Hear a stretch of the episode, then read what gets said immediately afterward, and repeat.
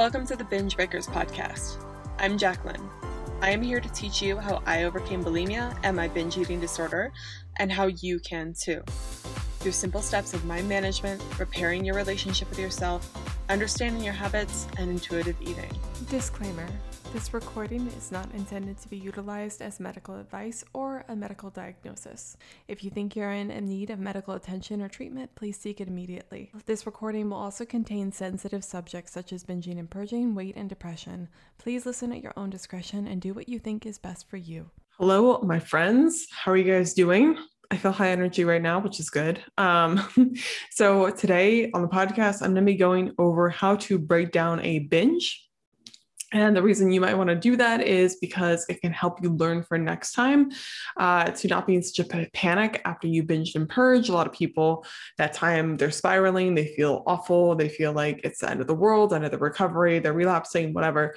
So I'm going to show you how to break down your binges so you can learn from it instead of letting yourself spiral and make it mean that you're just an utter failure.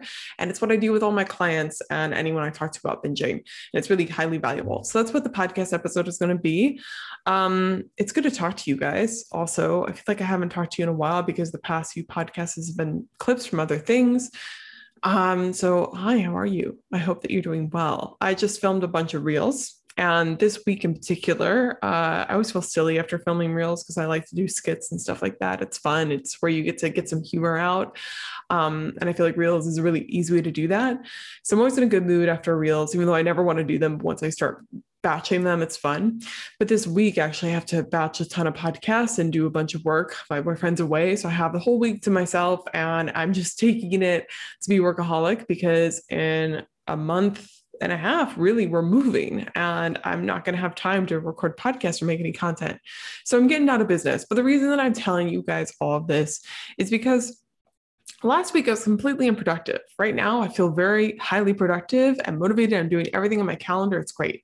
But last week, it felt like it was everything I could do just to get on my phone call appointments with my clients and post semi regularly. And I was, you know, as always, whenever you're in that mood, you're always like, Am I am I going to be like this forever? I need to keep pushing myself because if I don't keep pushing myself, then I'll just never recover from this slump that I'm in. Oh my God. But really, that week, I just, I must have really needed the extra rest and things like that. I mean, needed the extra time. And my brain, as hard as I was trying to push it, just needed to take a break. And now I feel like I'm thinking really clearly. Sometimes it's not always, you know, more rest. There may be something else at play, but a lot of times I find that those periods where I'm not functioning very well and I just need time, it's better if I just give myself that time, which is why I took the weekend off from posts and stuff like that. I just gave myself some space. And now I feel 110%. So for any guys, any of you guys going out there who are, you know, struggling, feeling blah, and feeling like you're never ever going to get over it, just give yourself some time. You might actually come through. Just give yourself the rest that you need, the time, patience. Um, other than that, I hope you guys enjoy this uh, podcast. The only other thing that I'd say is I made a new free course. So, for those of you guys that you know have always wanted to join my program, but you haven't been able to afford it for whatever reason, or you just are kind of skeptical, you want to join, or you just like all my stuff, whatever. I made a free bulimia breakup course. It's a three video course and it gives you a whole lot of value packed up into these not short videos. They're like 20, 10 to 20 minutes long, depending on the video, but there are a lot of valuable content, content in there for free. It'll teach you um, the mindset and things that you need pre uh, actions in recovery that you need to take. It'll teach you how not to binge and purge, the exact process I teach in my course, just a condensed version. Um, and then it teaches you how to process failure and like what happens afterwards, how to keep on going. So it's a highly, highly valuable free thing that I'm giving out. And if you're interested in that, you can just check the podcast description below. Should be my Instagram bio on my, my website too. So go to any of those places and you can find it. If you're struggling, highly recommend that you check that out, especially with binging and purging. So, if someone uh, came to me and they had just binged and purged, usually they're in a state, especially if they've just binged and purged. If it's been like a day or two, they're a little bit calmer, but generally they're just like in disarray. They feel like they're such a failure. They feel like they're never going to be able to recover. And they feel also like there was nothing they could have done. I, I hear that time and time again. I'm not saying that they're wrong, but every time I talk to someone in the beginning, they're always like, there's no way I could have stopped it. There's nothing to be done. Um, I'm just a hopeless case. And then after we're done talking through the process, I'm going to talk with you now. They're always like, I can see what could have changed and how I can do things differently next time. They leave hopeful. So if you're in that state right now, or you think back to the last time you binged your thoughts about it, you're normal. You're a normal person, and that makes sense. And it is a jarring event. Not only is binging and purging, it takes a toll on you physically, so you're not thinking properly because of that. Um, but it's it's very emotional. Uh, but then all the thoughts you have attached to it make it even worse. All the guilt and drama you have around it is an issue. So the first thing I, I tell people all the time is like, it's okay. It's all right. Let's talk about it. Let's see what could have happened. But first of all, what are your thoughts on it? And I ask them that because I want them to just get it out. Like, what are they thinking? What are their biggest fears? That sort of stuff.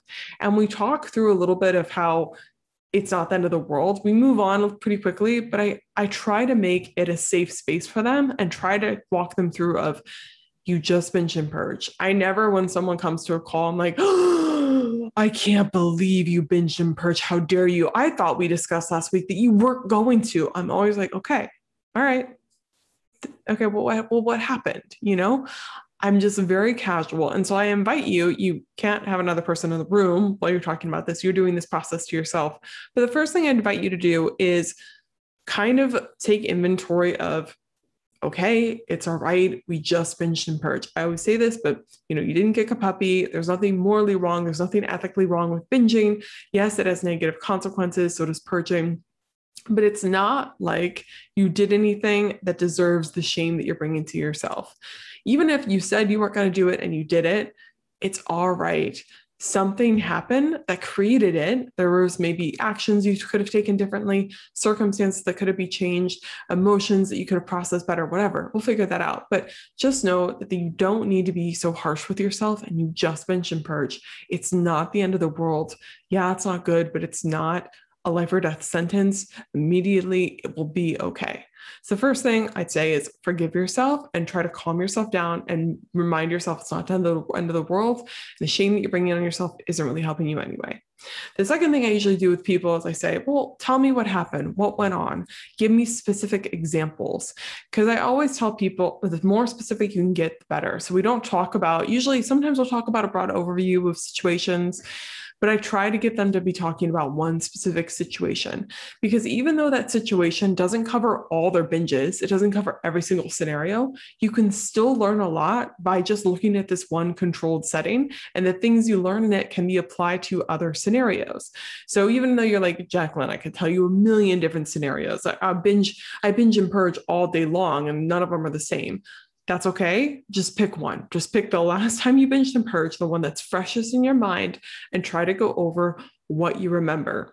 And sometimes people usually what they do when i ask them this question is they're like well i um we were going to have dinner and i was thinking i had an opportunity to binge i knew i did because people were gone but um, I said we're not going to do it, and then I then I went to make dinner, and then I had too many carrots, and I started binging and it, it was all over. And so that you can see how that's very brief. It's somewhat specific, more specific than when some people tell me, but it's still very brief and very vague. And so what I do is I'm like, okay, all right, that's good to know. So tell me about where you were before you started binging. What was happening before the moment where you started binging? And that question is very um, carefully ask that way because I want to jog their memory. Sometimes I'll even ask people, where were you sitting or where were you standing? Where what was the physical location of where you were before you went to go binge? And even though the location isn't always relevant, what helps them is that they start remembering, oh, I was um I was sitting in the living room uh, on the sofa, and um, hmm, why did I get up from the sofa if I was there? How did I how did that transition happen? Then they can start to think what was going on in my head during that time. So first, to make this clear, First, I want you to get specific on what were the neutral circumstances? Where were you? What time was it? Um, what exactly was the occurrence of events? And then after you've written down all the neutral things, like what you ate, even you can write down those sort of things where you were, what happened, what time was it. Um, how did you binge? Like, did you go to the grocery store? Did you just raid the fridge? But then after that, get specific of, you know, when did you know you were binging? And why did you know you were binging? What happened? What was happening exactly before you knew that you were binging? What made you get up out of your chair to go do that? And what we typically find is that there are certain things brought up at that point. Generally, sometimes they, uh, like this one specific example of the carrot thing, this person actually, she I thought she had had dinner and then started binging. Turns out, as we broke it down further, she started snacking before dinner because she was really hungry because she actually didn't eat enough that day. So she was really hungry, started snacking the carrots, felt like she ate too many carrots, and then suddenly felt like, well, I've already messed up, so we might as well go further because we know we're going to purge. And so using that as an excuse and gateway to, well, let's just binge, let's just do whatever. We have this room, we have this opportunity, it's fine. Um, so as you start asking yourself more specific sp- questions, you can start to jog your memory. And a key question asked after that is, what were you thinking during that time? And not in a ma- mean way. None of this is judgmental. Ask yourself in a very judgment free way. What was going through your head? If you don't remember, that's okay. Try to take a guess. And then next time you're in that situation, be observant of what you hear, what thoughts are convincing you. Because generally, what creates binge, binges, is circumstance. So there's influences going on through your life. Maybe you're stressed, maybe you didn't eat enough, whatever. And then there are thoughts that usually are pushing you to towards certain things. So this person she already knew that that night she was going to have an opportunity to binge. So the seed was planted in her head. And she said, No, no, no, we're not going to do that. But then she started mindlessly snacking before dinner on the carrots because she was really, really hungry.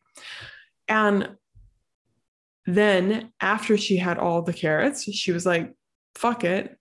We aren't going to be able to come back from this for whatever reason she was thinking. So we're going to have to binge. So that was her key point. And here's where I want you to look into your binges and try to find the point where you could have turned back where you felt like you had the strength to do something different. For her, it was two key points when she started snacking on the carrots and when she had finished all the carrots. I think both of those points could have been a moment for her to stop, pause, and observe and think do I want to keep on going and headed in this direction? Do I want to turn on and do something else? Because, like I always say, I think in the, one of the very first episodes I did in this podcast, I talk about how binging is like you're getting on a roller coaster or you're getting on a train. It's much easier to jump off that train or get off that roller coaster if it hasn't even started moving yet. Once it started moving, it's a lot scarier, a lot harder because momentum is building, it's going, it's going fast what you need to do in binging is keep looking for opportunities where you could have paused, where you could have turned back, where you hadn't quite made the full decision of we're binging, either subconscious or conscious. For her, it was when she had those thoughts of we've already eaten so many carrots, so might as well. That's a point where you want to have maybe counter thoughts or get curious about those thoughts. I'm like, what do you mean we might as well binge? Why is eating a lot of carrots now an excuse to purge and then now an excuse to binge? What are the thoughts there that are driving you? And why? Here's another question ask yourself why are those thoughts not actually true or why do they not make sense? And I know a lot of people say to me, like, I get that it's, you know, logically I understand it, but in the moment I don't. And when people say that, I'm always kind of like, I think there's part of you that still believes them part of you that um, possibly agrees with them. So if you're thinking that, or you're like, I know it doesn't make sense, still write down those thoughts that you're having. Write it down or say it out loud to yourself, and then ask yourself, what about this doesn't make sense? And dismantle your own arguments. There's lots of value in seeing your thoughts written out on paper and seeing how they don't make sense. Sometimes when they're in your head, for me at least, it's very hard for me to argue with my own logic. I really need to write them down or understand it, um, understand it clearly, see it on paper. I'm a very visual person. So that's the benefit of that. But really ask yourself how does this not make sense? Why am I still agreeing with this? Is this a good enough reason? Um, and then also, um, her other point was when she even just had the carrots. I think that would have been a moment for her to realize I'm kind of mindlessly snacking. I think what I need to do is have myself an actual dinner right now instead of just eating carrots. She should have just had a full plate of food because she was legitimately hungry and she did not eat enough. So it makes sense why she was grabbing. But a, a, common situation with binging is when people start mindlessly eating and suddenly they feel like they've eaten too much. They don't know what they've eaten. And so then they're like, well, I don't know what I've eaten. I've already messed up. We might as well. It's like any excuse, right, to do that. Um, and I say excuse lightly. I know that like it's hard in this situation, but I'm saying your brain justifies it through using those reasons. So all of these are valuable because, or all these questions and things are valuable because they raise awareness around what your binging was like and why you're doing what you're doing. And the next time you go through a binge and purge scenario, you can be much more alert to the triggers and thoughts that are driving you towards them. And even if you don't fully stop binging, you can at least start to um, notice where you could stop, notice where you actually having the opportunity. And here's one of the most important things it's painful at first, but it's important notice where you're making decisions that you could actually do differently, but you're still choosing to do that. You're still choosing to go ahead with binging. I talk about this a lot in my course, but a key piece of bulimia recovery is taking responsibility. And I always say this too if you're not taking care of your basic needs, making choices in bulimia recovery that add to your recovery gets really, really difficult. But after you are actually giving yourself enough food, giving yourself enough sleep, there are things to be addressed, and part of it are the choices that you're making and justifying binging in those scenarios. And if you raise your awareness, you will start to find I could stop if I wanted to. Sometimes you still won't, but at least do the, um, at least now you can make choices with binging, realizing that you actually do have a choice there. You do have control and you're opting for binging instead. It's a very eye opening experience. And the more often you do that, suddenly you might find you're sick and tired of choosing something that later you regret and you start to change. So it's sometimes a slow process, sometimes it's really quick. But the benefit of breaking down your binges is so you can be a lot more um, logical about it and almost treat it like a detective situation where you're finding out what caused it, not just blaming yourself and realizing there are thoughts and circumstances that are leading me towards this. How can I make small adjustments? And what I recommend that you do after you break down your binge and purge is that you come up with a few things you want to try for next time. Maybe your goal is just, I'm going to observe next time, see if my hypothesis is true, watch for these points. I'm going to try to stay aware when I binge. And that can be a very um, worthy goal to go after. Or it can be, I'm going to try to look out for these specific thoughts. These are what I think a lot, and I'm going to try to challenge them.